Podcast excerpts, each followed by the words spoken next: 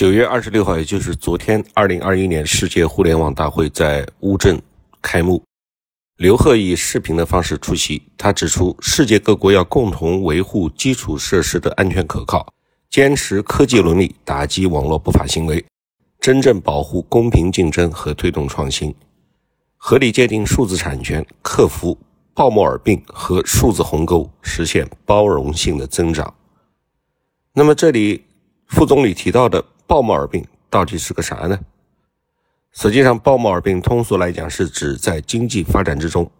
不同产业或者经济部门由于它的生产率差异出现的发展不平衡或非均衡发展的一种经济现象。它的具体表现就是生产率高的进步部门，我们我们姑且这么称之为进步部门，和生产率低的停滞部门，他们在发展潜力、生产成本、社会价值等各方面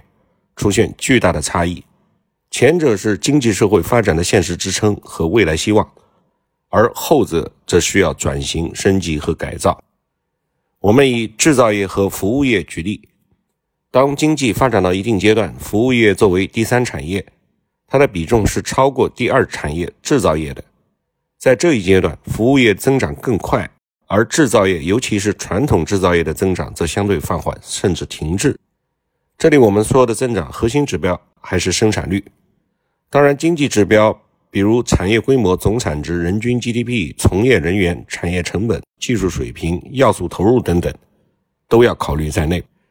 在这些指标上，服务业超过了制造业，先进制造业超过了传统制造业，现代服务业超过了传统服务业。前者是进步部门，后者是停滞部门，这就是鲍茂尔病的典型表现。还有一个大家更熟悉的例子。我们经常提到的线上经济和实体经济的区别，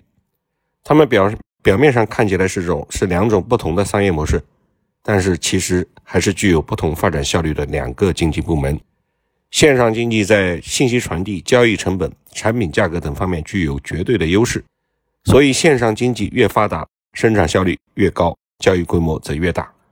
与之关联的线下经济受到的冲击和挤压就越厉害。这也是典型的鲍莫尔现象。对于浙江省而言，它是一个民营经济大省和强省，也是以电商和互联网经济为代表，近几年发展的比较快速的省份。民营经济在不同的发展阶段，对应于不同的产业或者行业支撑。之前我们的民营经济主要是依赖依靠传统制造业，低小散乱，曾经是它的典型特征。在互联网和数字化时代。传统制造业既受到数字技术、数字产业、数字文明等先进生产力在业态、模式、产品等各方面的冲击，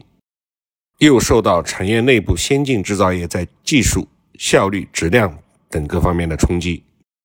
因此，如何改造、提升传统制造业，朝着高、精、尖、特的方向提质增效，是浙江省面临的重大命题。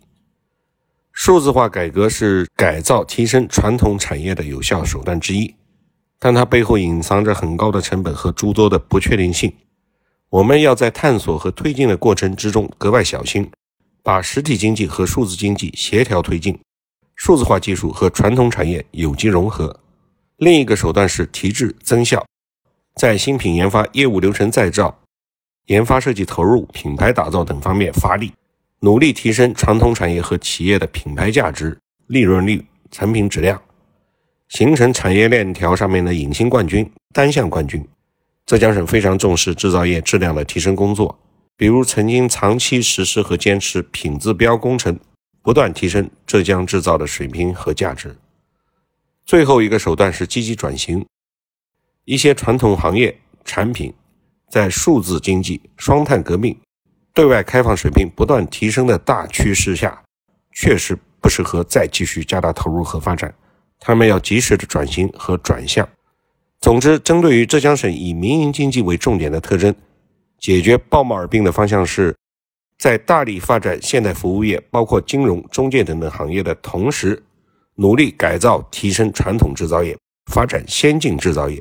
所以呢，高层在浙江省在。乌镇的互联网峰会提出克服鲍默尔病，是引导人们在世界互联网大会上面能够关注这些命题。他们是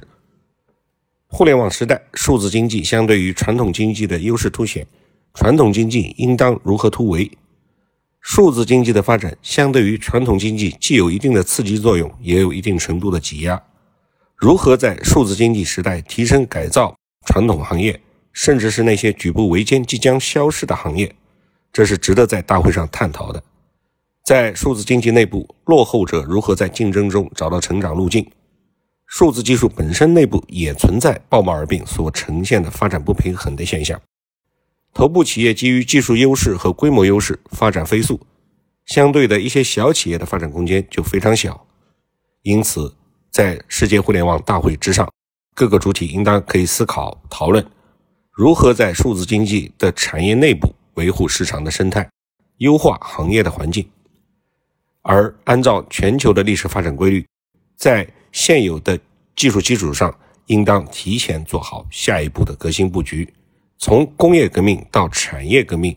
再到以数字经济为代表的第四次技术革命，我们需要居安思危。在下一次技术革命的到来之前，因势利导，布局更先进的技术。